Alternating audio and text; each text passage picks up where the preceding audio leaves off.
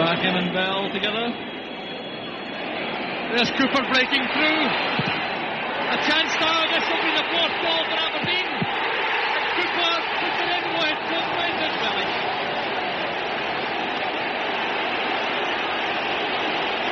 Well, suddenly it's become a rout. Of course, when things are going wrong against you, you don't get the breaks of the ball. Cooper in with Stewart. He didn't really know where the ball was, but he got the break. And as you say, it's a schoolboy's dream being able to take your time. No, really, all you got to do is crack it into the back of the net.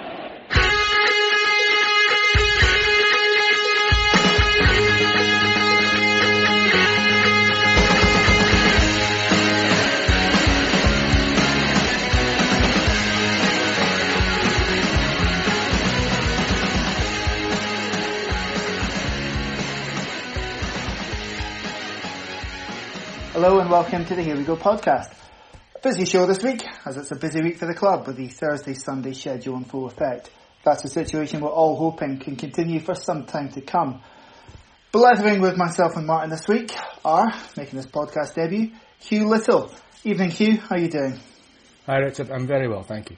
Hugh is obviously a lifelong Dons fan, uh, but one that spent 12 years as the director of the club as well. Uh, we'll be speaking to him a little bit about that role um, later on in the show. And if we're nice to him, we've been assured that he might just drop in the odd bit of juicy gossip too. So we're looking forward to that, Hugh. Then it's great to welcome back Cameron Hobbs. Now we borrow Cameron occasionally from his main podcasting love, NFL Scotland. Goes without saying that if you've an interest in the NFL, you should be tuning into that. Cameron, how are you doing?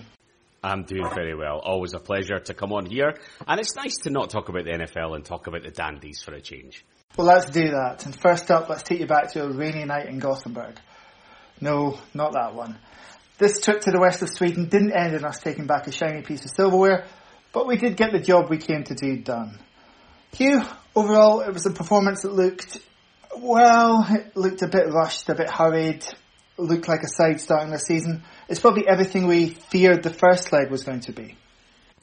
Yeah, I would agree. I mean, I think we all hoped that uh, it wouldn't be a nervous evening, and and I think for a while, like everyone else, when it was two 0 and um, they were on top, it just had a slightly uncomfortable feel that a third goal would make things uh, pretty challenging. But um, I, I think I think there is there is something about this lot. I think the Scott Brown influence is, is clear. I think even after two three games, for people to see that there's a, a level of of leadership there that probably hasn't been there for a while. Um, and he, I think he probably knows how to how to get teams through situations like that, and and uh, and probably talk to everyone through it. So um, the sending off clearly helped, but um, at the end there was there was not as much panic as we as we once feared. Yeah, it just had that that point, Cameron, after they got the second goal, a little bit like Rijeka when they scored their second at Pittodrie in the tie in which we got through against Rijeka. Just that moment that almost just turned in an instant with a red card. That was that was actually really important to how the game went. Uh, absolutely, and I, you know, I'll, i would be lying if I didn't say I was a little bit nervous because you you look at the clock and obviously with 68 minutes on uh, on the well, in the game gone, there's still plenty of time for Häcken to to find another couple of goals, uh, and at that point, I think that the, some of the steam had come out of the way that we'd played. I thought first half we certainly grew into the game and ended the first half really, really strong. But uh, genuinely, I, I, think, and this is true of Glass so far, I think he articulates himself really well in post-match interviews. And he talked about the fact that you'll not often come up against a team that's really got nothing to give but gung-ho. You know, they've got nothing to lose as soon as the match kicks off. And I think that was the factor between the two sides. I thought he did a really good job of articulating that. Häcken were able to push forward. That red card then killed any steam that they had in their sails pretty much. And it was a topsy-turvy game from there on in, let's be honest. Um, the, the, referee was the most active out of everybody, uh, and we'll take it. You know, that probably did us a favour, uh, meant that we could see it the rest of the game, and, and the, the scoreline ultimately looks quite comfortable. Yeah, I mean, Häcken were very much in the front foot, Martin. Um, one thing that would have made the, the evening a lot more comfortable was taking one of the chances that came our way now. The, the obvious one, you can discuss, the Funso Ojo one. Some good chances even in the first half, which really just would have settled things down completely, um, including Ramirez not quite being quick enough uh, to a Emmanuel Thomas through ball. Once he gets a full head of steam and he gets gets himself kind of sort of fully kind of going with the rest of the team. that's something he should be putting away. He should be lifting that over the keeper. Um, and I think that you know with a bit more with a bit more game time with the squad, you know, um, maybe a little bit more confidence, he's probably going to do that. Um, and if the thing is, you know, we, t- we talk about it so much so much on here, and you know it's it's it's become a kind of cliche, but you know it is a football cliche that you know you really, especially in European games, you need to take those type of chances. Uh, you know, you take that, and you know the game's the game's done. Um, and but instead, you know, you, you give up a couple, you give up a couple of good chances, and then you find yourself you find yourselves two 0 down. Now, you know, I, I mean, I, I, said when we did the the short podcast after the game, I was confident that we would we would have never we were never going to throw away four goals, um, and I still I, I still think that I still stand by that. But you know, as Cameron mentioned there, no, they had they had nothing to lose. They had to go for it. They had to come out and they had to try and get no, they had to try and get themselves back in the game. They needed a minimum of four goals just to take it to just to take it to extra time. So, um, and I think we found I think we found ourselves a little bit, you know, two 0 a little bit shell shocked for that brief spell. Uh, but yeah, the referee referee made himself the kind of made himself the centre of attention uh, with a you know a questionable red card. I mean, we, we would be screaming for if it was if it was you know you know, we'd be screaming for it if it was, you know, as if we were allowed in the game.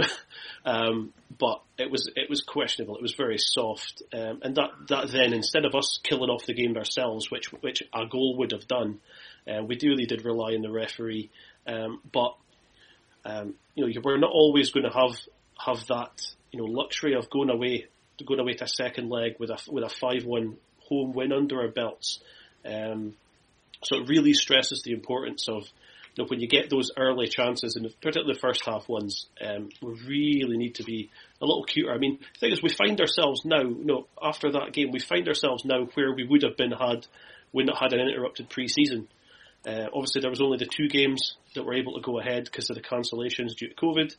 Uh, but we've now played now played some games. It's not ideal, obviously, playing European games as as I suppose you would say warm ups or no replacement pre-season games. Uh, we've came through them, you know, unscathed.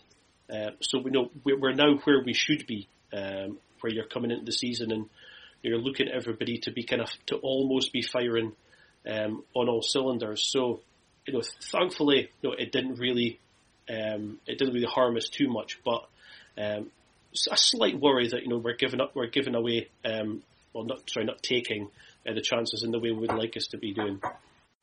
Yeah, and the order of the ties, Hugh, taking our chances when we might not have quite as many is going to be key because the next round, and you know, I, I don't really wish to go too deep into the fourth qualifying round at this point, but that's away from home in the first leg as well, both games.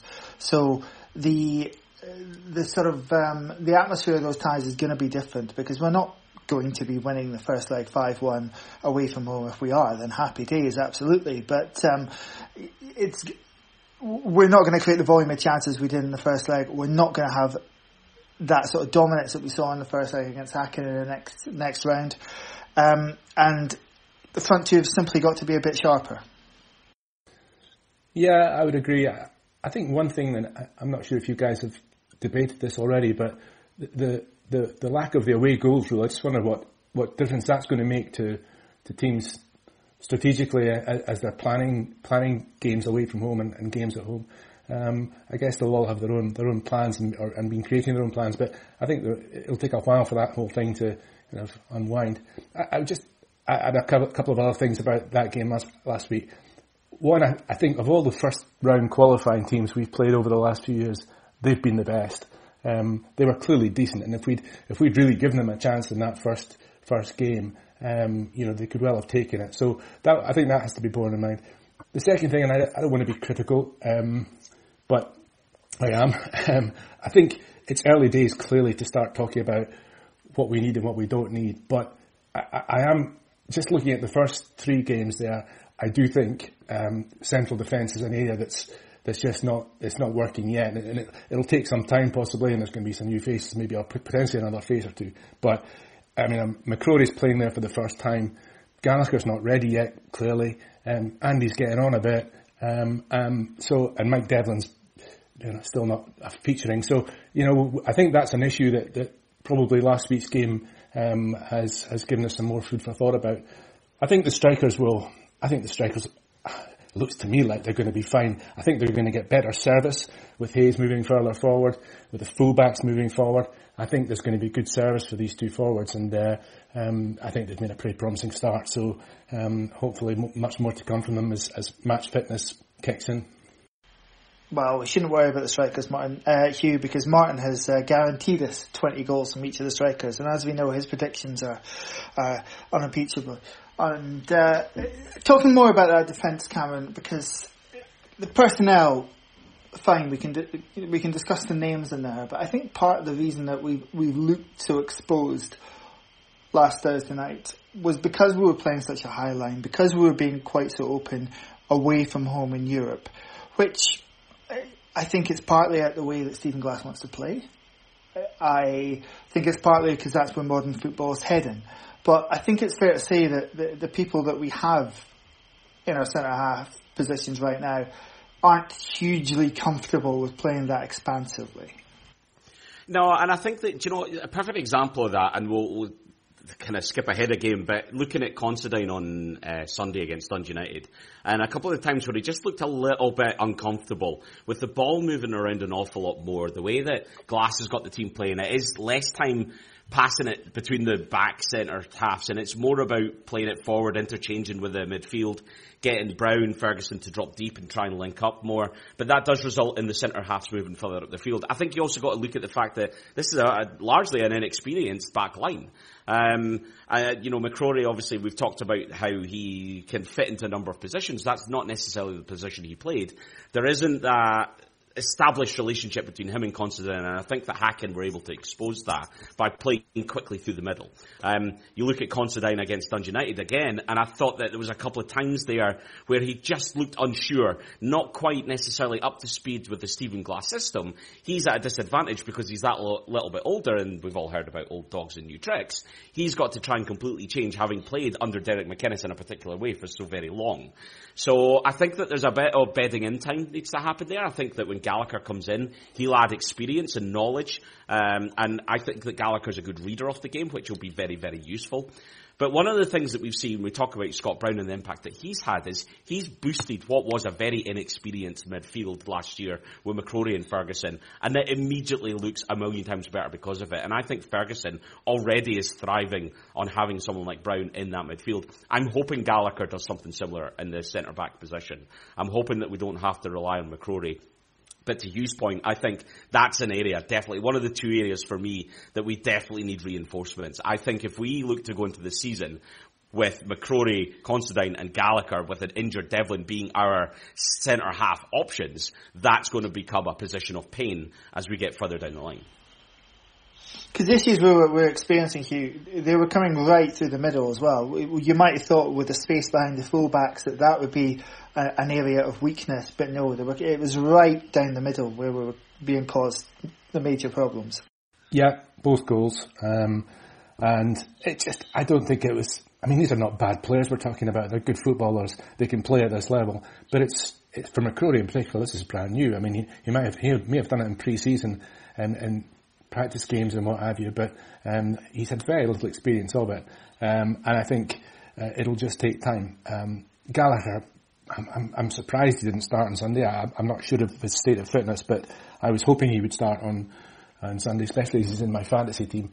But um, he, he didn't, and and uh, but he must be coming coming close to starting games, and he, he will be he'll be a first name on the sheet most weeks, you would think. We've yeah, we obviously we have a league in a fantasy, uh, the SPL fantasy SPFL. How dare I go back and say SPL after uh, ten years, or whatever it's been. We have a league on there. We've never really talked about it. Um, I, I, I think Martin, your team last year you made sure that you didn't pick anyone from and Rangers. You believe that that's morally the right way to go, even though it completely kiboshes your chances of victory. Uh, yep, it does. It absolutely ruins my chance of victory. Um, I managed to finish dead last in um, Dun- Duncan Rothney's Extraordinary Dandies League, um, and I was absolutely nowhere in our league as well. But it's just it's just the right thing to do. Um, okay. Know, in, in, in, the same in the same way as during the Euros, I just can't bring myself to pick any England players. Um, no, it's, I, you what say, you have to do, guys, wrong. is um, you'll you'll know my friend Jock Gardner, who uh, um, a, a, more passionate dandy you could find hard to meet. Um, Jock's got his own league, his own fantasy football league, where rule number one is no Celtic or Rangers players. So that's that's the league I'm in, um, and it is much more fun. I'd say it's, it's, great. We obviously need to do much heavier vetting, Martin. I'll leave that to you. Um, Anyway, as we said on Thursday night, immediately after the game, I suppose, Martin, it was job done. And, you know, should we be picking at, at the bones of this game too forensically? Because it, it was a good win in aggregate. And it was a team that we were, honestly, I think all of us were pretty worried might beat us. I mean, look, if it was a one, if it was a one-off game and we won, and we won the game 5-3, um, I don't think we would be complaining. Uh, it's just that you know, obviously it was it was split up like that. It was second leg was you know, there was a few worries there.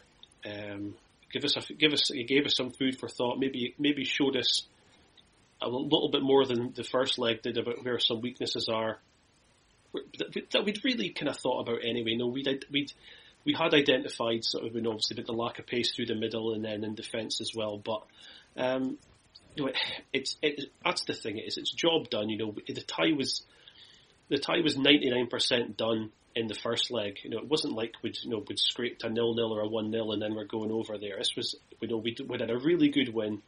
Um, with some really good backing from the backing from the stands in the home leg, um, so I think that you know I don't want to say that they were they, the, some of the players perhaps had were just kind of playing within themselves. I'll be wrong to say that. I think that perhaps just you know they knew that the tie was the tie was, was over and there was no need to do anything anything silly, anything risky. Um, it was just a case of it going over, and it was really just about seeing out the tie because you know Häcken aren't aren't some kind of you know, joke outfit. They're not Daugava Riga or something like that where you're going to go over there and you're going to rack up some more goals.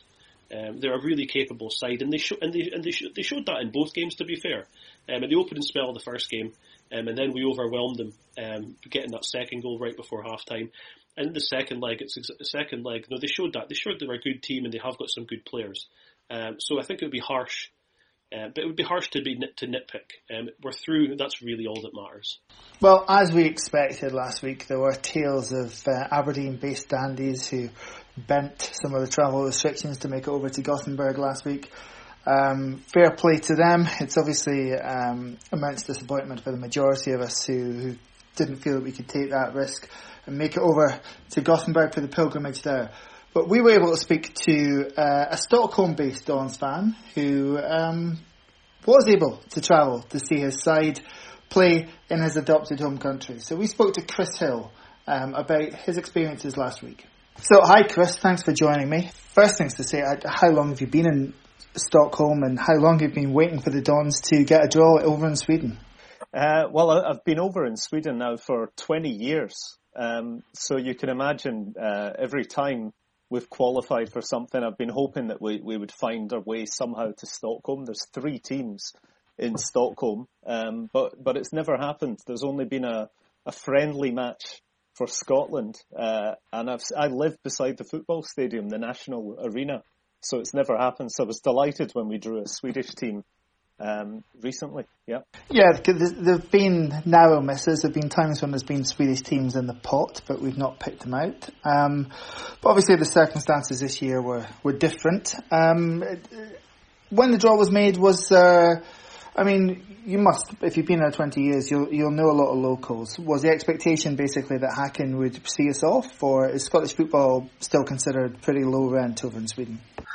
I, I, mean, I get a ribbing for Scottish football, so I think that we still have to shake that off. I mean, the, the locals I speak to, everybody knows Henrik Larsson. They know about that time.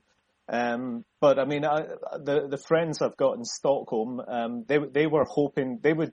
They pretty much said, um, if you don't beat Häcken, uh, then then you're going to be in trouble for the season. Although I, looking at, at the team, I mean, there, there were no mugs. Um, they're, they're a decent team. A lot's been thought of them, and I think um, we've heard that um, since, before and since the game as well. They, they should do well this season. What was the experience like in you know the current climate? Um, getting tickets, I think it was not a problem. No, no. Um, I've got to say it was brilliant. I mean, I, have been starved of football. I, have heard you guys talking about the the Red TV experience last season, uh, which was new for a lot of people.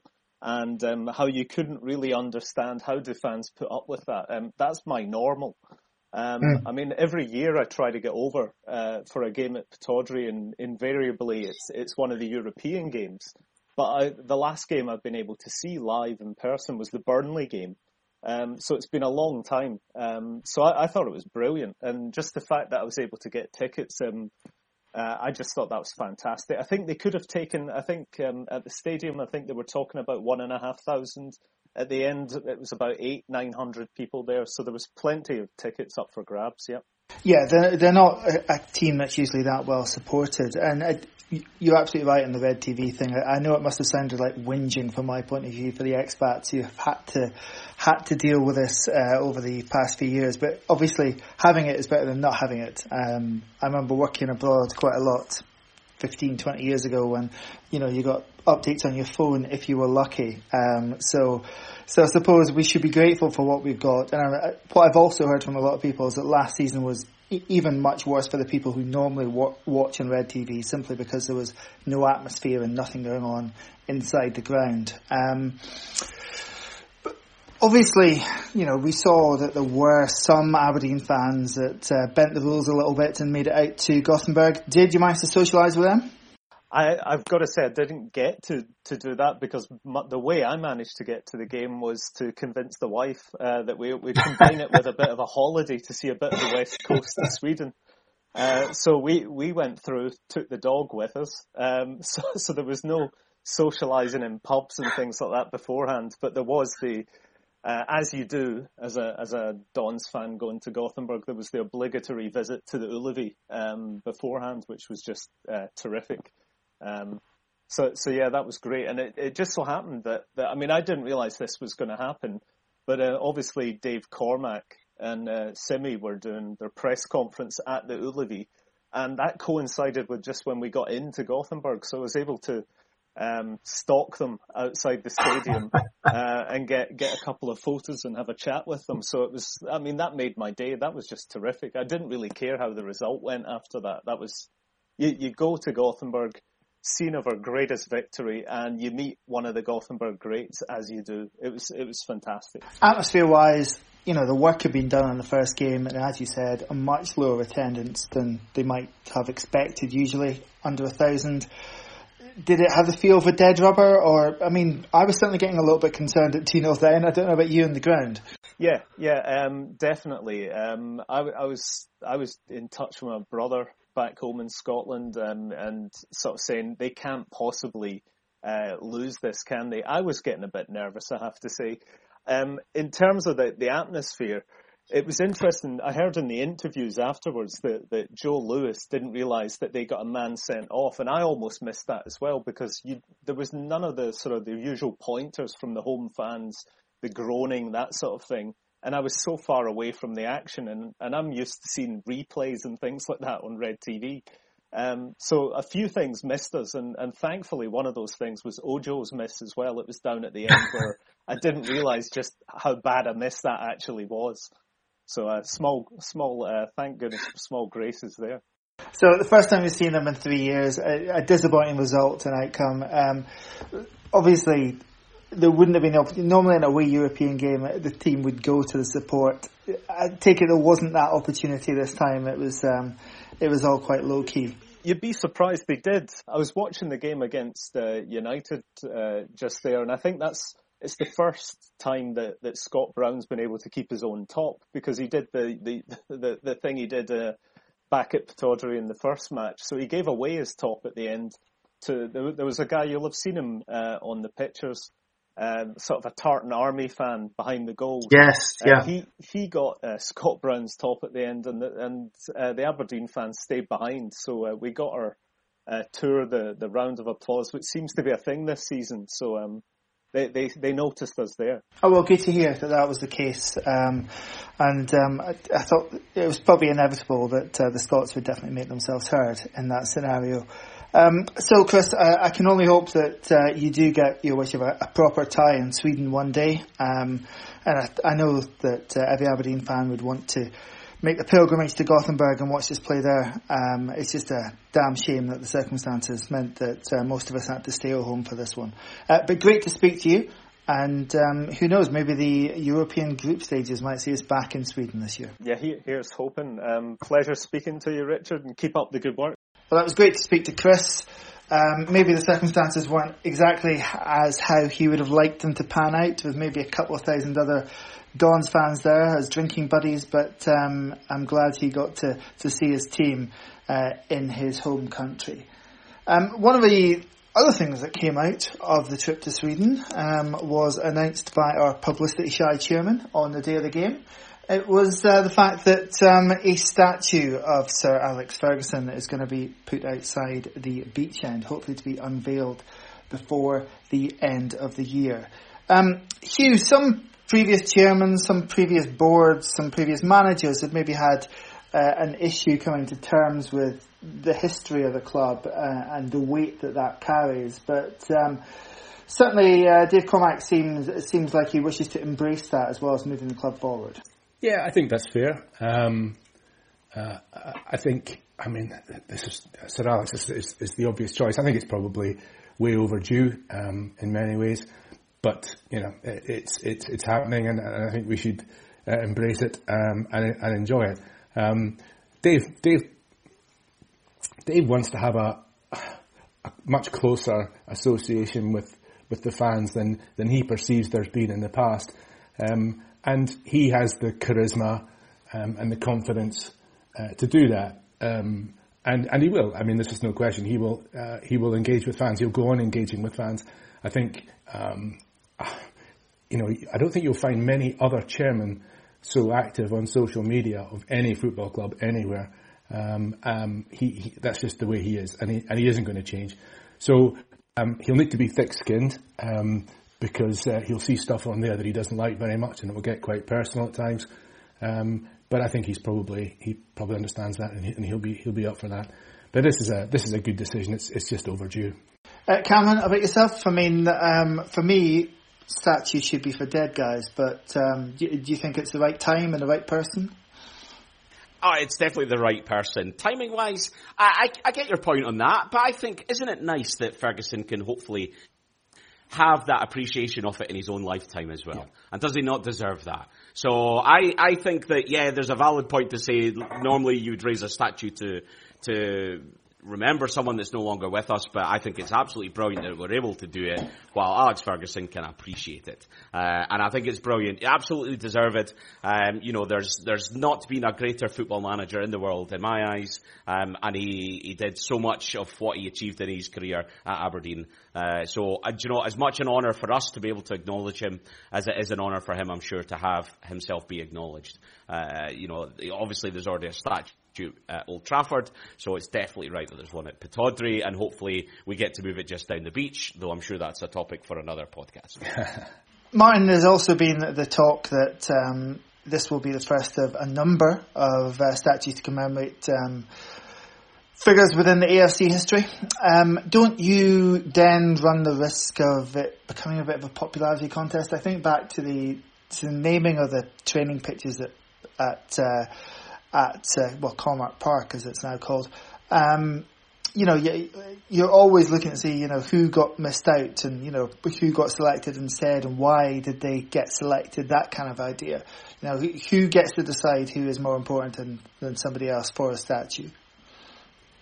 Uh, well, yeah, that's the, that's the sort of million dollar question, really. I mean, um, they have said it's going to be a, a series of, you know, um, of their statues or things to remember, um, club legends. So you know, I don't know. I don't know if it would would it go if it would go a fan vote again.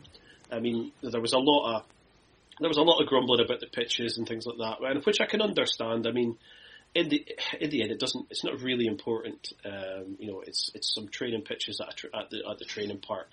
Um, I think that you know there will be you know when when if Touchwood um, the new stadium happens, I think you know we're gonna we'll see some of that. Some of the stands uh, will be named after some of the legends as well. I would imagine, um, but it is it is going to be it is going to be. I'm sure it will be a contentious one. I mean, who who do you pick after after you know, Sir Alex? Um, you know, there was twelve guys. Twelve guys played that night in Gothenburg as well. Um, which what do you choose one? Um, you know, personally, you know, if you're going to if you're going to uh, if you're going to do one, you really have to do them all, don't you?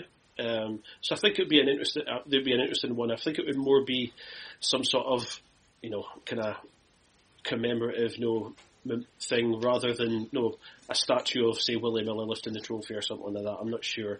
Um, it's interesting. I mean, look, this, this is this is overdue, um, and it is. You know, I, I'm I fully agree with you. you know, um, usually I, I think the statue should be put up for somebody who's passed. Um, I, I said the same when they put the Denis Law one up at the, the Sports Village as well. I thought it was, a, I think it's a bit strange, but um, absolutely, the, absolutely the right person.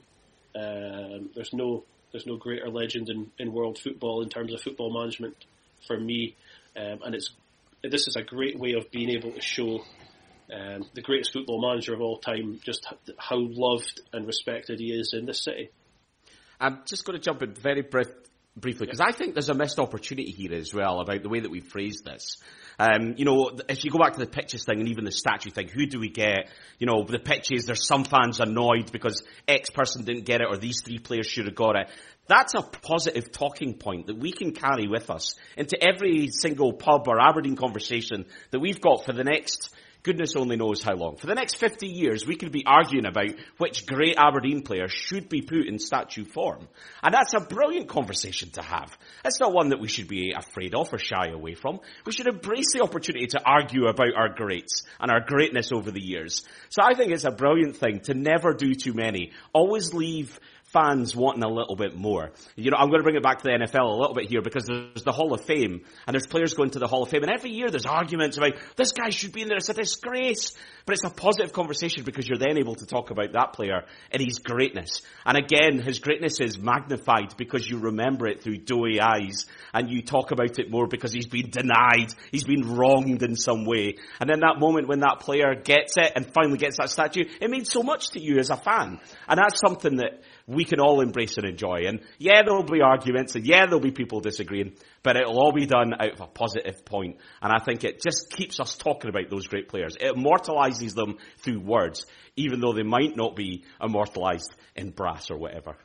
Well, uh, Dons, of course, have their own Hall of Fame, um, which it started out with the best of intentions. I, I, do think it's probably a little more than an excuse to try and get the uh, event dinner money in these days. And if they keep um, admitting six at a time, we'll probably be getting to the point 20 or 30 years down the line when Nicky Maynard might make it in. Um, so, moving back to the present day, though, uh, Dundee United were the visitors on Sunday. We had worried ourselves with the fact that last season we had looked unable to score against uh, them certainly didn't seem to have the same issues on Sunday. Um, against a very, very defensively set up Dundee United, a team who seemed to come here with the intention of getting a nil-nil draw. Um, there was one change from Thursday's team. Um, I think it's been very interesting to note that um, the side was unchanged for Thursday and just had the, the one injury enforced change for for the game on Sunday. Uh, that was Jonny Hayes playing further up the park and Jack McKenzie in to start at left back at the expense of the injured Ryan Hedges. Now, Hayes' first couple of appearances, Hugh, at left back this season had been slightly shaky.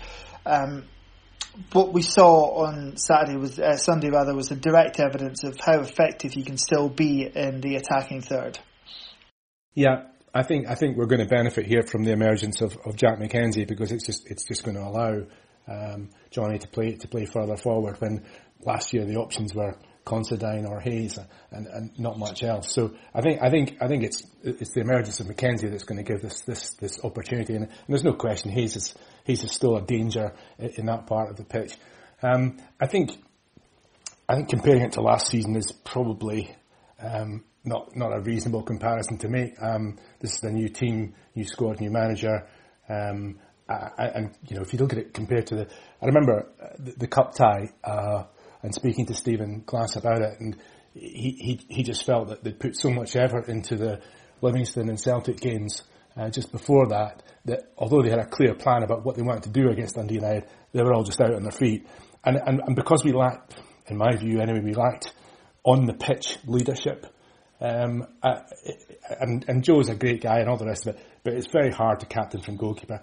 I, I think because of that lack of leadership on the field, we just never got started, and therefore we never got going. So um, I don't really want to compare with that. I think uh, this is this is new. Um, I was I was reasonably impressed yesterday. I am not getting carried away with yesterday. Actually, I, I, I thought it was okay in bits, um, yeah. and it wasn't certainly wasn't consistently okay.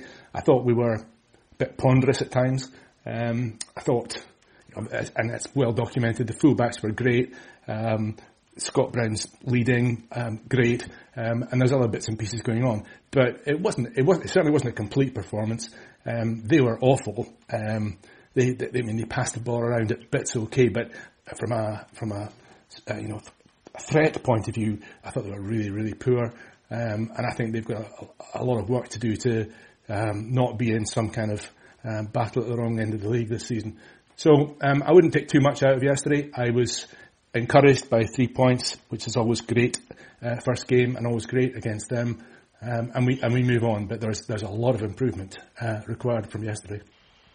Yeah, Cameron, there's a really odd narrative developing online that you know that you have to kind of see this as a as a complete year zero almost from from the previous manager, and, and it was you know night and day. Whereas it wasn't night and day from a lot of the performances we've become used to seeing. It was a team which. Uh, got a goal at a good time in the first half and, and controlled the possession, controlled the ball well after that point. Didn't create a great deal, uh, 0.54 of an XG for those that are interested in that sort of thing. Um, and certainly the last half hour, frankly, was boring. Yes, absolutely. Took the foot off the gas completely. And perhaps we'll forgive them because they've got half an eye on Europe. We've just travelled from Sweden. We've got to travel to Iceland. Um, uh, perhaps a focus on that. But I talked earlier on about how I thought Stephen Glass was really good at articulating himself. He's really good in interviews. But one of the things he sort of talked about how dangerous we looked and we created goal chances. And that was the one thing I was kind of like, do you know, it's the one thing we didn't do on Sunday. We had loads of possession. It was really neat. It was tidy. Uh, I, there was lots of link-up play. There was clever play. I thought our reading of the game and the reading of the opposition was very strong. Um, I felt it was a, a quicker performance than we perhaps saw under McInnes, but it didn't result in any greater output in the final third. I didn't think. Uh, and I think that's the area of, concern still for me. There, there needs to be a, a way to turn these this possession into more opportunities. Now, maybe the fact that Hedges wasn't playing mixed things up and it slightly ruined the game plan. I don't know. But Hayes came in, and um, as Hugh was talking about, I thought Hayes was brilliant. Uh, and Hayes up the park shows exactly what he's still got to offer. I thought it was a really hard working performance from him as well, and hard working from the strikers, which is slightly different. Seeing them coming back and, and winning the ball again in midfield was really important throughout the game, and making sure that Dundee United were very quiet. But yeah, I, we were decent. They were absolutely honking. Uh, and I don't read too much into this either, but if you go to the BBC website and you look at the, the player ratings, now I think it's the fans that are watching it that do this. The highest ranked Dundee United player was Siegrist with a 6.02 who was lower than our lowest player, which was Jack Gurr, who came on in the 89th minute, and he got a 6.18. So, you know, the fact that Gurr could do more in a minute than Siegrist did all game is very telling. But, um, it was as much that Dundee United were absolutely honking the game on directly after us was Hibs Motherwell. We would not have had a performance anything like what we did against United against either of those teams. And it'll be interesting to see how we can continue to develop and what our game plan looks like against some of these better teams. I can already tell, Martin, that Emmanuel Thomas is going to annoy me this season. He's going to produce moments which will get me off my seat and I'll be really excited about. But for a lot of the season, I'll just be yelling at him for giving the ball away needlessly, which was the case God knows how many times on Sunday. Yeah, he um, he likes he likes to try a little trick here and there, doesn't he? I mean, um, if you look through his if you look through his Instagram page, he's got these he makes these videos of like compilations of him doing little tricks and all these little moments where he's you know, doing lollipops and nutmegs and things like that. Um, so yeah, you can you can expect that. Look, I guess that's you know, that's what we're going to have. You know, dare I use the term enigma about him? Um, because I think that's potentially what we've got there.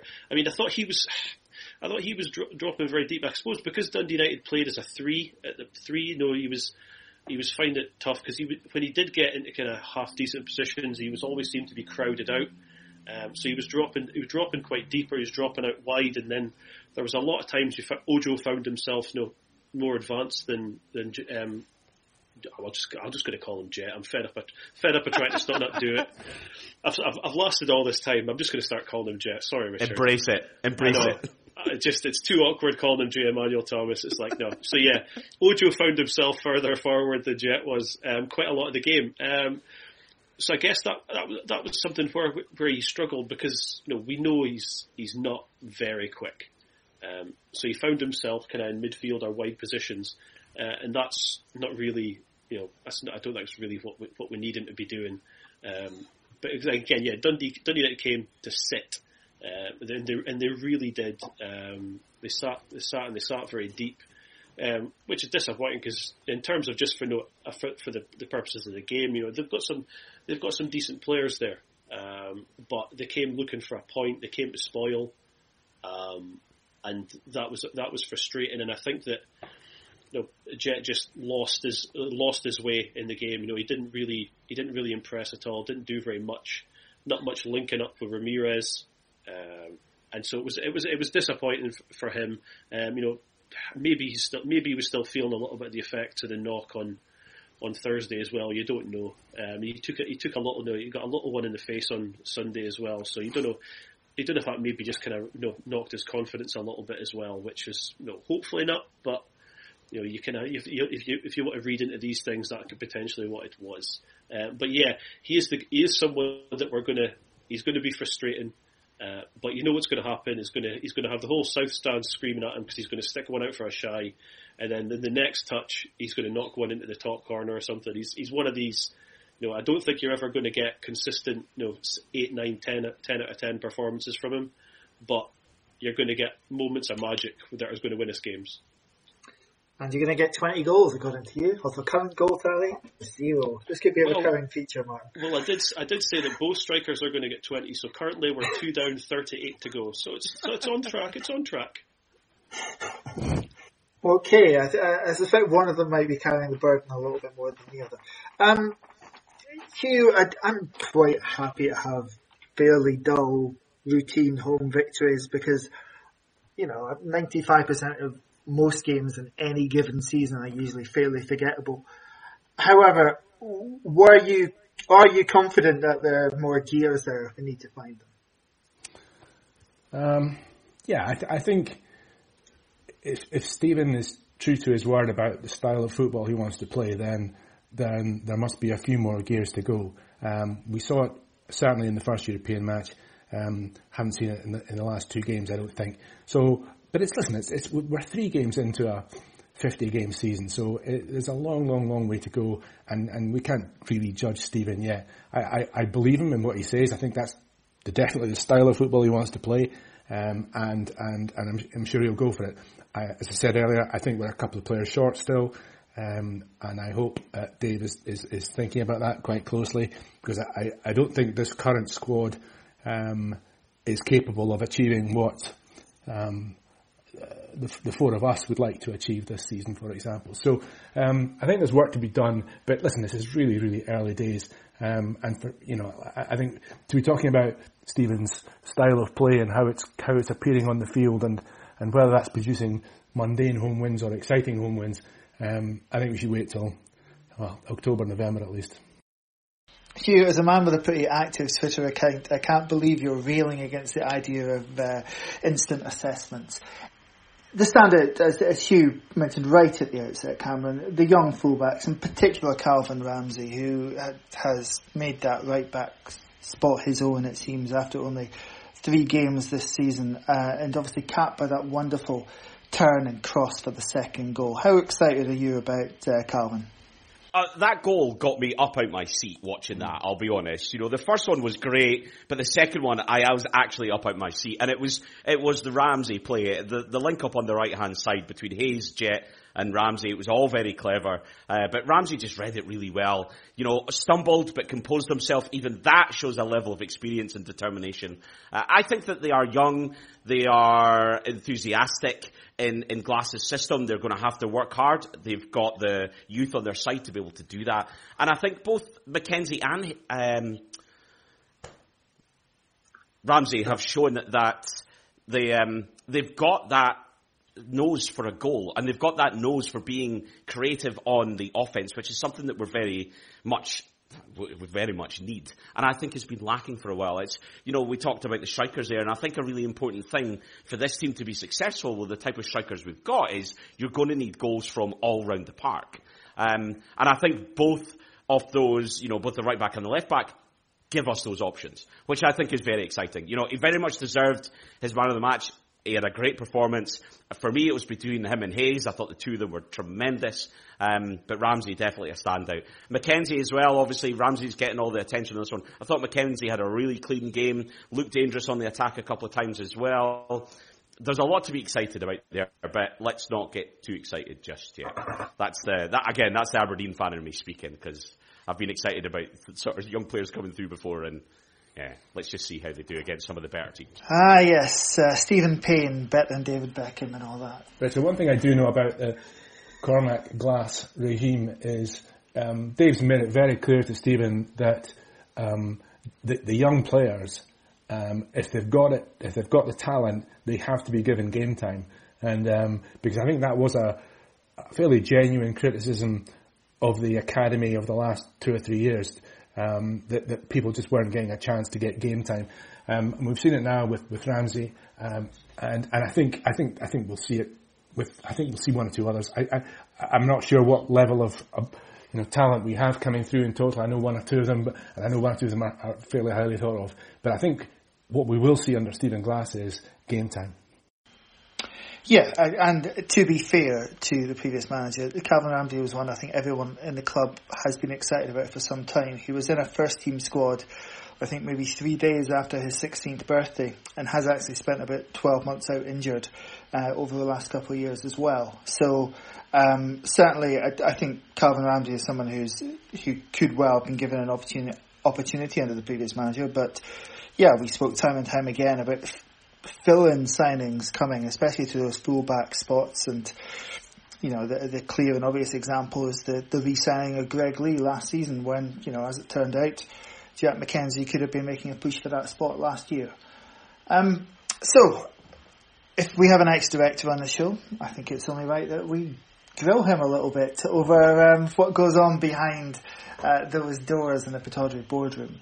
Um, so, I'm wondering, first of all, Hugh, how much of a democracy is it really? I mean, what sort of stuff do the directors really get to dis- decide upon and discuss within themselves, or what's left to the executives, or what's just dictated to them by the chairman? Um, well, I, I, think that we're probably talking about two different regimes here. I think when if a chairman also happens to be the, the owner and funder, um, then he's probably going to be demanding a, a greater say in what goes on. But I think I mean, I've always said that the, the two most important jobs for a board at a football club is firstly to choose the right manager and secondly to give them as big a budget as you can without putting the club's finances at risk. It, it's not the board's role to pick and choose players, although I've seen directors to try and do that. It simply doesn't work. You, will fall out with the manager very quickly if you go down that route. Um, and so I, I think um, I think in my time, certainly the board got to approve and see all of the major decisions about signing players and, and, and selling players and, and anything to do with, you know, obviously stadiums or, or stuff like that. The big stuff all came to the board. Day to day stuff, not so much.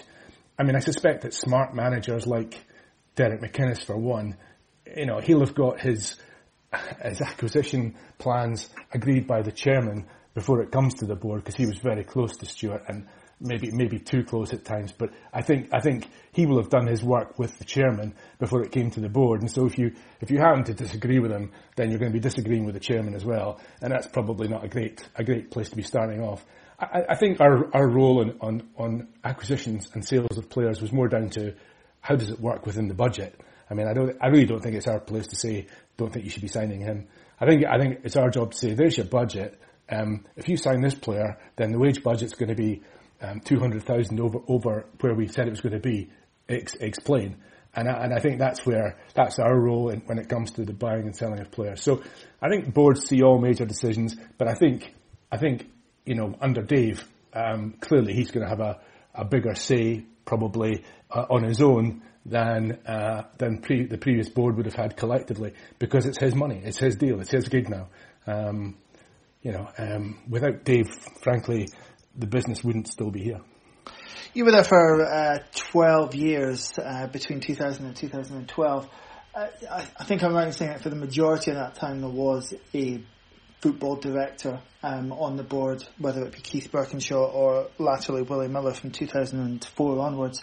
When it came to hiring of a new manager, was that a decision that was largely left to the director of football, or was the criteria set by the board, a hiring committee set up by the board? How, how did that tend to work? Yeah, the board would set up a, certainly set up a committee, but the, the, director of football, if there was one in place at the time, would have a pretty big say in that. I mean, I think the board would expect the football the director, the director of football, to come up with um, his recommendation for uh, for the manager. I mean, when I when I was there, um, certainly part of my time there, there was there wasn't a director of football because I remember I remember interviewing at least three of the managers that we employed during that spe- during that period, just with me and perhaps Stuart and perhaps uh-huh. Gordon Buchan. Um, so I, I, I, think we went through a pretty normal um, interview process when there wasn't a director of football. But, but, if you do have a director of football, yeah, you'd expect um, him to have a pretty big influence in, in the say of a, of a new manager. We've got a situation now, obviously, where there is a majority shareholder, as you've already stressed. It's Dave's show, it's his money. He's the one keeping the show on the road.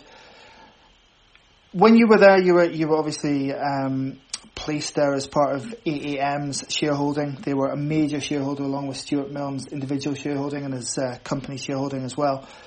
What's the power dynamic like in a situation where you have, you know, clearly a couple of dominant factions again, I'm wondering how democratic it is, how much, you know, during your time it was always Stuart Milne as chairman, how much of a democracy it is or how much is it Stuart's way? No, under Stuart it, it was, um, it was a democracy. I mean, um, it may not have seemed like that to the outside world because Stuart was obviously the, the day-to-day spokesman for all matters corporate and board level.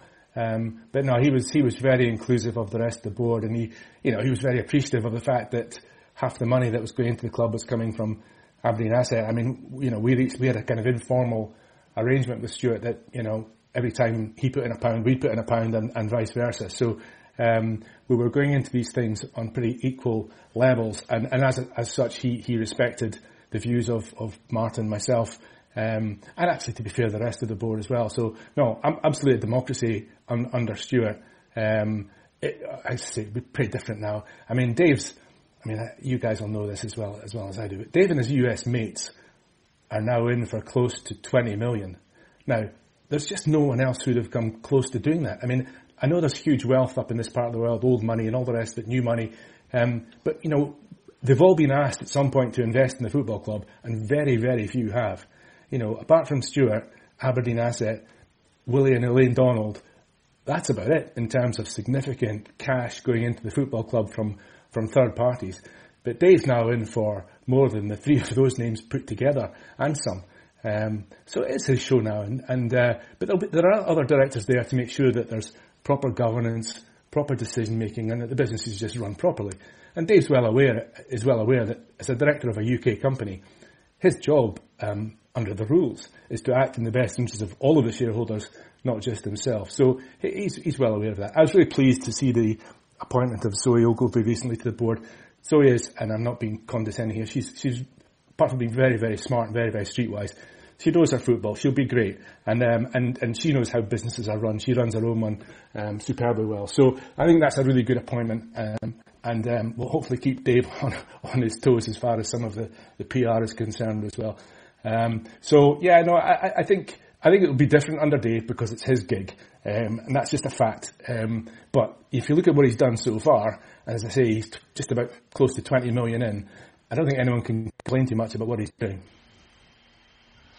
On that topic of uh, some of the new additions to the board, you know, what, what do you think is more important at a club like Aberdeen, at a club the level of Aberdeen? Is it more important to know the role of a UK director and be able to execute it well, perhaps with experience from other business, other interests?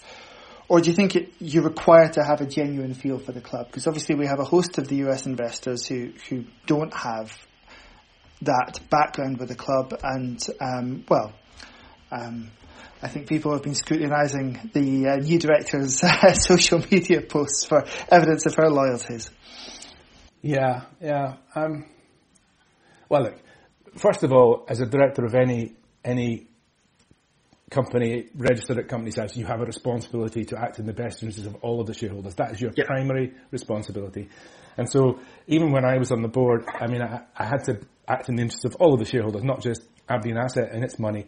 Um, and it's that that can be challenging, you know, because um, I obviously cared about Aberdeen Asset as well, um, and and about its investment, and we had to, you know, people often say to me that f- football's no different from any other business. You just run it like any other business. I'm afraid that's just that's just not the case. Um, football is, is completely different. Football's not run for um, for profit or to, for dividends or, or whatever. It, it it's run for, for the fans and for the communities and for uh, and it's it, it is just completely different. And you you know you you might think you can try and run it like a like a every other business, but at the end of the day, on a, on a Saturday afternoon, when 11 guys run out to play a game of football, there's absolutely nothing you can do about it. Um, and if they keep losing those games of football, then you know you, you may have some difficult decisions to make. But you've got no control over what's happening between three o'clock and quarter to five. So um, I, I, found it I found it pretty hard. I, I found it quite stressful. I certainly had more sleepless nights over the football club than I did over Aberdeen Asset um, because because you know it's your passion. You know, it's it's it is what it is. I mean, I, yeah, I was a director and I was representing Aberdeen Asset, but I was a fan, and I, I, you know, and and that's always there at the back of your mind. You're, you know, when things don't go well, I, I got stressed about it because I was worried about the impact it was having on the, on the fans and the fact that they weren't enjoying it. So, um, yeah, you, you have to behave like a director, but you know, it's very difficult to cut your cut your, your, your ties as a fan as well at the same time. Uh, you were in the board, boardroom at the same time there was a nominated fans representative on the board. You've already said that you, you felt like it was a democratic environment in the, uh, during your time. But do you believe that um, you know the fans reps' views were, were, were taken with the same weight as maybe some of the other directors in that room, or or was there a case of it just being padding for the room, a, a little bit of um, a little bit show for the fans to say, yes, look, we have someone here who is representing you? Yeah, I, I, I think it's, I think being a fans rep on the board of a football club is a pretty tough gig, to be honest. And, I'm really not sure, especially in this age of instant news and social media, how much a fans rep can actually add these days. I mean, it's impossible for an owner or a board not to know what the majority of fans are thinking. It's all over the place. The, the challenge is separating out, separating out the, constructive thoughts and opinions and criticism from the destructive ones, but it's all out there to see. So, um, and one fan is, is going to have his own views, but is that one fan going to have the view of, of all 100,000 Dons fans around the world, or however many there are? It's, I think it's a pretty tough gig, you know. Um, I think, I think what, what we'll see with Dave is, I think he'll be very inclusive with the fans about the matters which will affect them particularly, such as the match day experience, you know, travel to and from games, etc. And, and, and so I'm, I'm not sure that fans rep on the board would help much to that end. I, I think under Dave and, and Rob, I'm, I'm, not sure there's ever been a time at a club when the fans have been given such a priority in terms of communication and, and inclusive and inclusiveness and, and and I think that has to be a right and good thing. Um, obviously, without fans, there's no club. But I, I, a fans rep on the board, I I think if you look up and down the country at the at the examples of fans reps on board, I'm not sure that many have been really that successful. Just finally, I, I mean, we've, you've spoken about the sleepless nights, and uh, there's no question those years, 2000, 2012, won't necessarily be looked back of as the most vintage of uh, years for Aberdeen Football Club. But but there were some highs during that point. What were your individual highs um, when you were um, on the board then? Oh gosh. Um, yeah, no, you're right. It was um, the wilderness years, really. it was it was it wasn't it wasn't easy for, for those ten years. And hey, listen, with the benefit of hindsight, would we have would I have made one or two different decisions or come up with one or two different opinions? Sure. I mean, as I said at the very start, I think the important thing is to choose the right manager. And again, with hindsight, did we choose the right manager every time? Probably not. Um, I, I, don't remember getting a lot of criticism on the day those managers were appointed, um, but clearly one or two of them, you know, McGhee being the best example, I suppose, just didn't work out. And and it, it, it's it's it's a hellish thing when that happens because you know you, you can try and make a quick decision if you want, but um, it's often not that easy to do that. Stuart's quite a I would describe Stuart as being reasonably stubborn, and um, you know he he, he certainly wasn't one for, for making snap decisions on, on firing or hiring managers.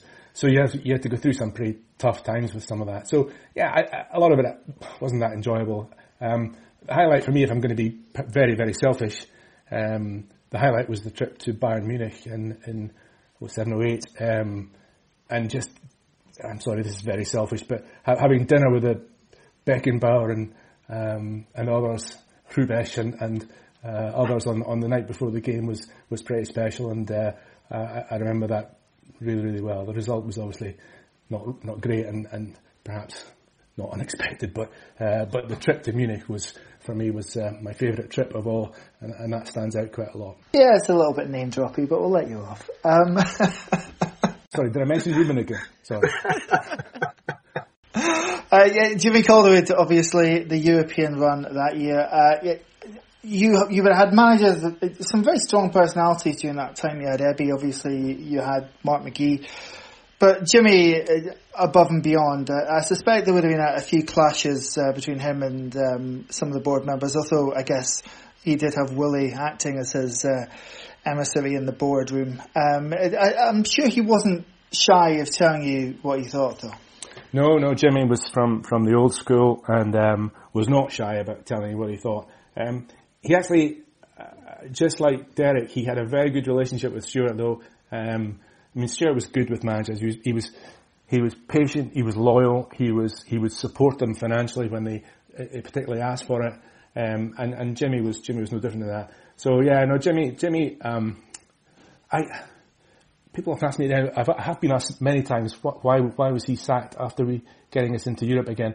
I mean, I think my, my personal view is, and I should say this is personal rather than the club's view, but my personal view is, I think he, he, he really had lost interest in, in youth development at the club. He was trying to win first team games of football every week and making decisions based on that rather than on the, the long term future of the club. But that all said, Jimmy was he was fun to be around. Um, board meetings were always fun when he was there. Um, Jimmy Nicholl was usually there too. Um, and some of the nights out we had with them were, were, well, they were spectacular. And probably unrepeatable. If you don't mind, I'll give you one anecdote because it's, and there is a sweary word in here and I, and I won't say it, but um, as you would expect from Jimmy, one of the benefits we had from being major shareholders and sponsors was we got a dinner each year in the boardroom at Pittodrie with the, t- the managers of the time and we were allowed to invite guests. So this one was with Jimmy, the two Jimmys, and um, we invited some guests for Aberdeen Asset, and they were big clients, you know, chairman of client funds, chairman of companies we'd invested in, so some you know, big hitting business people. But they all had an interest in football, and they all had an interest in Aberdeen. But I was a little bit concerned because I know how Jimmy can be on a on a night out like that, and after a few beers, and, and his his language tends to get worse and worse, and I was a little bit nervous about it all. But we set up this up, this dinner at the boardroom, it all went, went very well. And we had one particular guest who was um, chairman of many things in Scotland. I won't name him, he's, he's, sadly no longer with us, but he, he was chairman of many big organisations and institutions in Scotland. And um, he, we said to them all, if you feel like asking the Jimmys a question at the end of the dinner, let's have a spell where we're, we're asking questions. So this guy, um, in quite a posh accent, said to Jimmy, uh, um, look, um, I go to all the games. Um, I'm at left back, we have a young player called Scott Morrison. And I really like him. I think he's a really nice footballer, tidy footballer. Um, and yet you signed this guy, Richie Byrne from Dunfermline, and you play him at left back every week. And I'd just like to know, why did you play Richie Byrne ahead of Scott Morrison? And without even batting an eyelid, Calderwood said, because Richie Byrne's a big effing C and Scott Morrison's a little effing C. And I just about wet myself. Oh, and, he, and obviously Jimmy used the full language rather than shorten it like I did there. So um, it was it was a moment, but fortunately the guy took it in reasonably good reasonably good part. Uh, Jimmy, it's um, it's a real shame, obviously, what's um, what's happened to Jimmy, and I, I think mostly because obviously the way it ended at Pittodrie wasn't particularly pleasant. It really is for football managers, um, but it would have been, it, and I fear it might already be too late. But it would have been great to have Jimmy back at Pittodrie to to take the applause of Full House again, because um, you know, looking back in the fullness of time, he did a he did a good job overall at the club, undeniably. So to Thursday night then, and Iceland yet again for the Dons. Breidablik. Now, if you want a full in-depth insight into into Breidablik, then I'm going to point you in a direction of the debrief podcast that we released earlier this week with Mark Bull, who's an expert in all things Icelandic football. Uh, really worthwhile, really knowledgeable Mark. Um, so that's where to go. Give it a listen. It's only 20, 25 minutes. Won't take up too much of your time, but you'll be well rewarded with a great deal of insight into Breidablik. As far as we're concerned, though, Cameron, really this is a huge opportunity to make QR4 that we, you really can't pass up. Oh, I, I, want to whisper that. I don't want to say it out loud, to be perfectly honest, because that's when trouble happens. Um, do you know what is interesting? As we speak, uh, Breidablik are playing tonight. Uh, they were they were in fourth, I think, coming into this. They're playing second, Vikingur Reykjavik. They're currently four 0 up, Breidablik, in the 63rd minute. So they're they're coming into this hot. But they're coming into it like this is Monday night. I'm sorry to totally ruin any illusion that we're doing this at any other time, but um, this is Monday night, and they're playing on Thursday, which is quite surprising to see a smaller window for them between matches than we've had, and hopefully that extra day's rest will be an important one. Um, I'm also going to call out as well, young striker who scored a couple of goals in the first half, Jason Daddy Svan Thorson. He's got Daddy, D-A-D-I. That's a name that resonates with the Aberdeen fans. Get him signed right now. I've not even seen him play. Um, but uh, yeah, do you know what? They're coming into this on, on a bit of form. They're going to move up to second in the league. They're, they're not mugs. Do you know what? It's, they've, they've had a couple of really good results so far in the conference. Obviously beating Vienna in the last round is a really good result. Um, a couple of years ago they beat Sturm Graz as well, so they've got experience. They came up against Motherwell, I think in 2013. Motherwell beat them 1-0 home and away. So they've come up against Scottish opposition. I don't think this will be a particularly easy game, but it should be a game that, based on the performances we've seen at home, if we can retain and control the ball and our strikers can find a nose for goal, you'd like to think that we could win and progress for sure. Martin, Martin, I, I know all that stuff. I know that they, they must be half decent. They beat Austria Vienna. They've played in Europe quite, you know, quite frequently.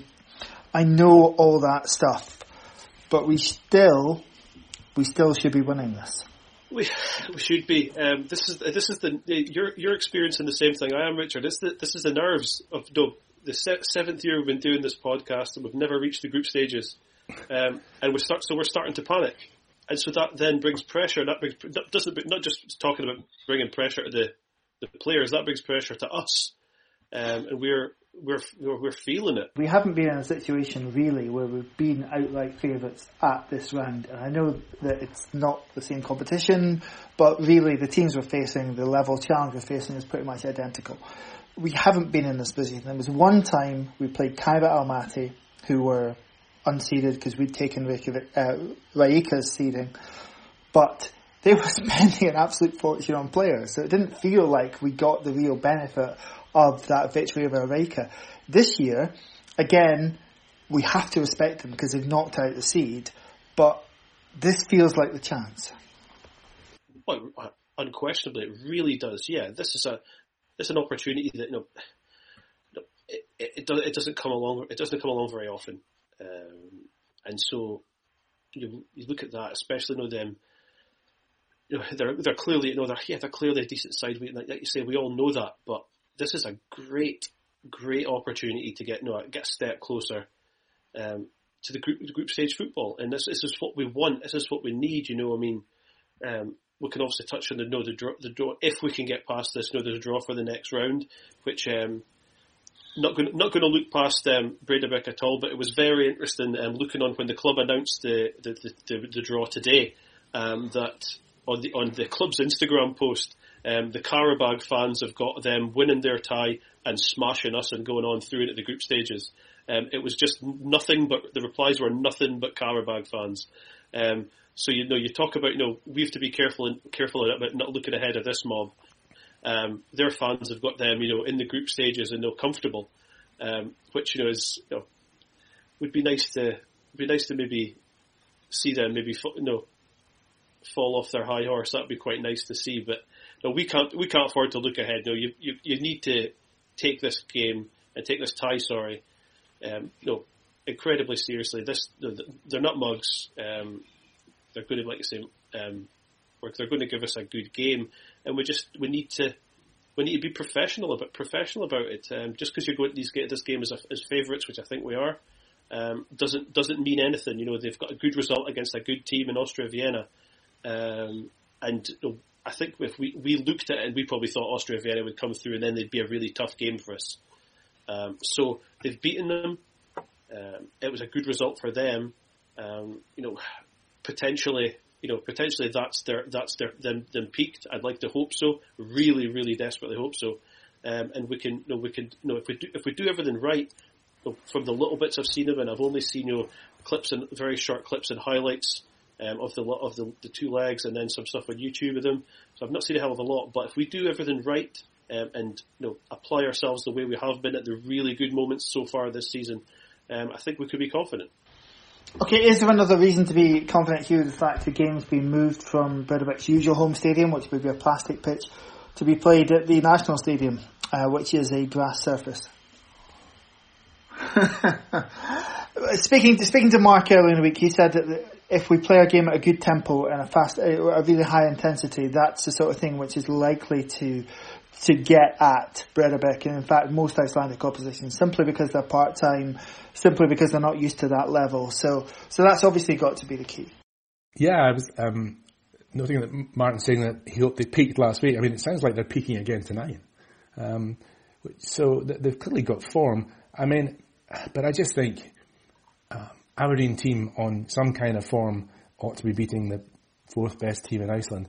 So yeah, I, am reasonably confident. I think you know, I think Stephen and Scott will have them pretty fired up again, and uh, um, let's just try and get some sort of result over there to take back and um, uh, do them do them at Pittodrie. So yeah, no, I'm I'm I'm pretty confident. I think I think um, it's not again. It's not going to be easy. Uh, they will be they will fancy it again, probably, because they're probably a bit fitter than us, a bit more match fitter than us.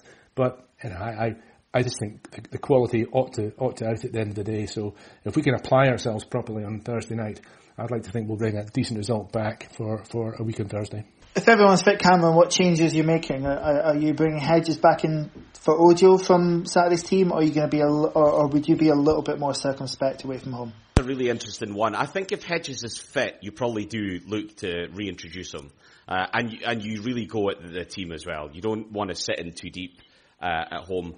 Uh, Ojo's, you know, he, he, did all right against United. I wasn't totally sure that I that I or he knew exactly where he was playing positionally, but um, I think that Hedges has got too much quality up front. Uh, and as I touched on earlier on, I think this team's going to rely on goals from across the, the park.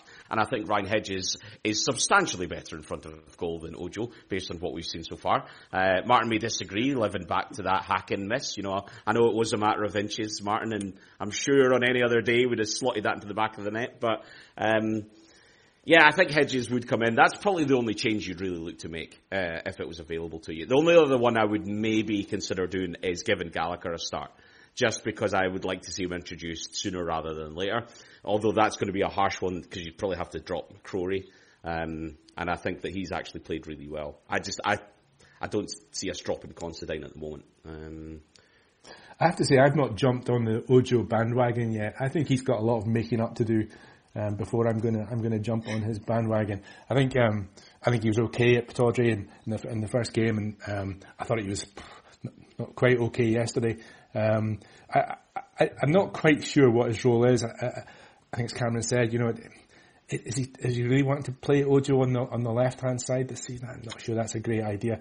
Um, so I, I, for, for me, I, as I say, I'm just not I'm just not quite there yet with him. Um, I, I would certainly want to see Hedges start if possible.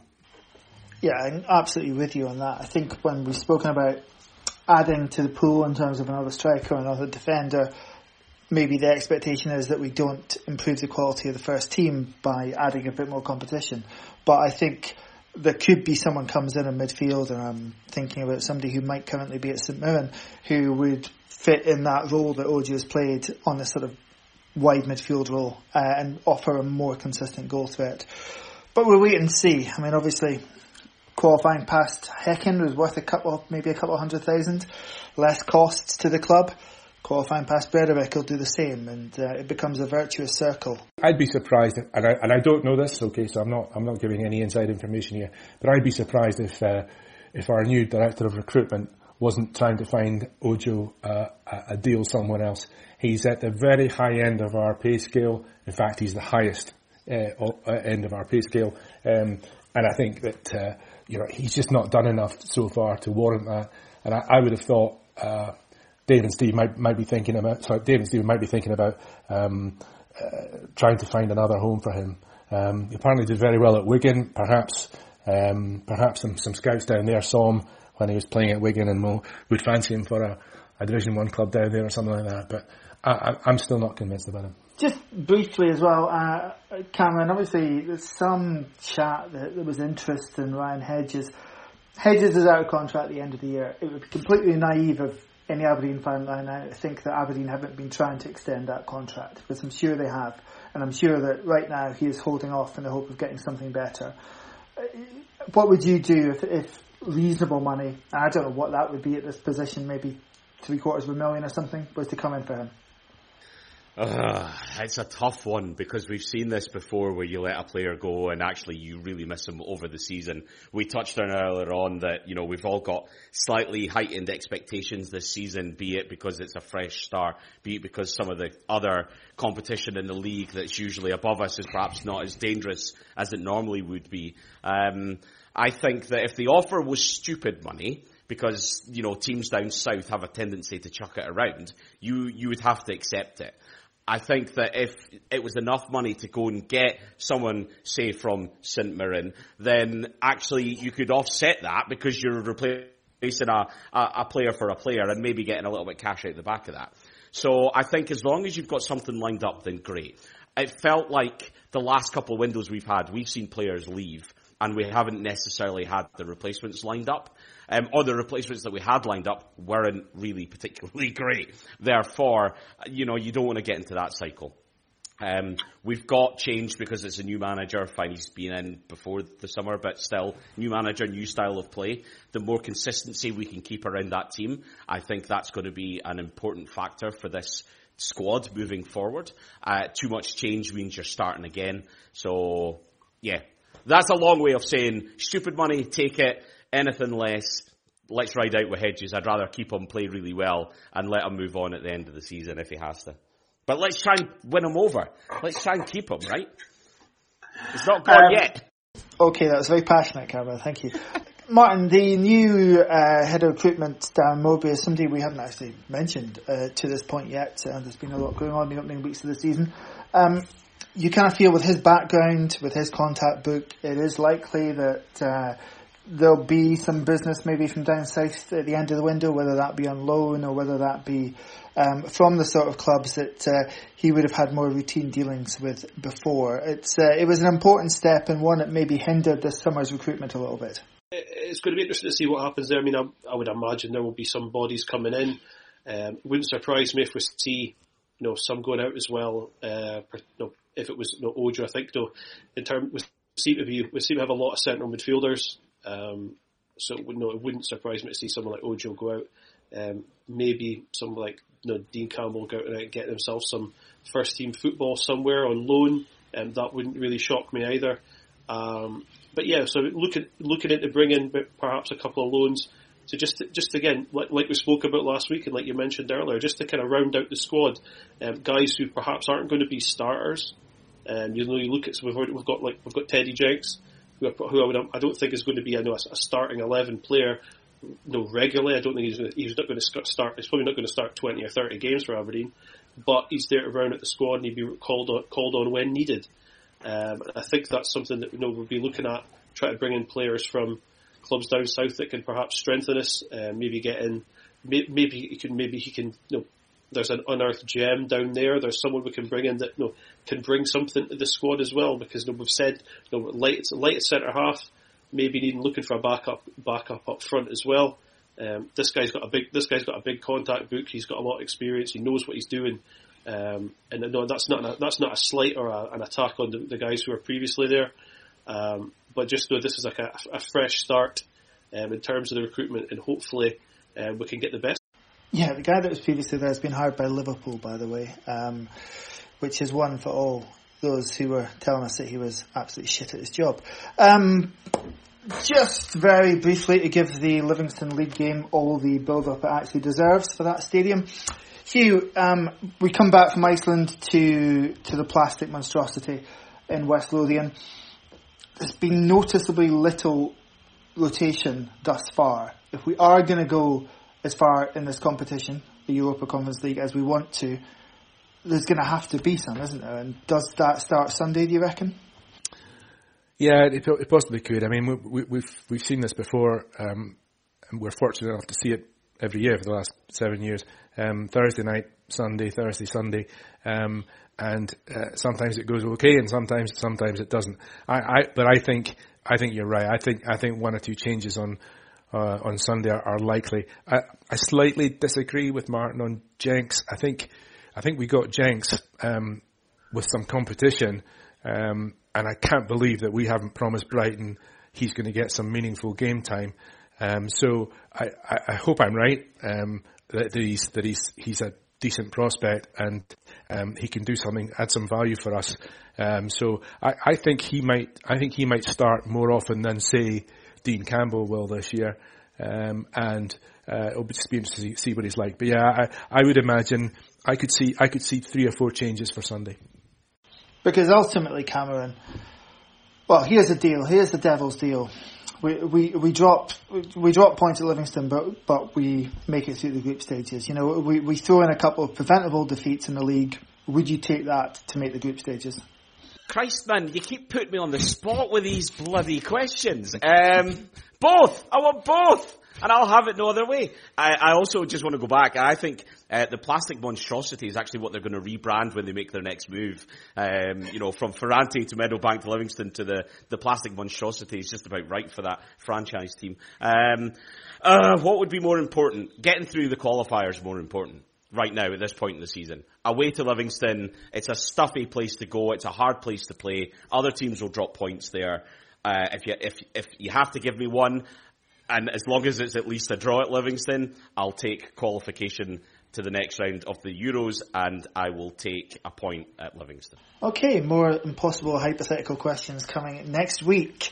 Uh, we'll get Cameron back just for that special segment. Um, so a bumper episode um, of Don's chat this week. If we're not careful, we'll be ending up with shows around the two, three hour mark. But who wants to listen to that? Anyway, thank you very much to Hugh Little. Hugh, thanks. My pleasure. Hope you enjoyed it, guys. I really it was did. great. I'm enjoying. I'm, in, I'm enjoying all your work. Actually, it's good. Yeah, we edit out any praise like that, Hugh. Don't worry. Uh, to Cameron Hobbs, uh, once again, thank you so much, Cameron. I think you suck, so that's what you're getting that's from better. me. You know? That's better. Always a pleasure, guys. Love coming on. Thank you for having me. That's better. We won't say what we really feel about the NFL Scotland podcast, don't and um, Martin Clunas was with us. Cheers, Richard. Cheers, Martin. Uh, cheers, everybody, for listening. Go back and listen to the Better Beck preview pod if you haven't already. Come on, you Reds.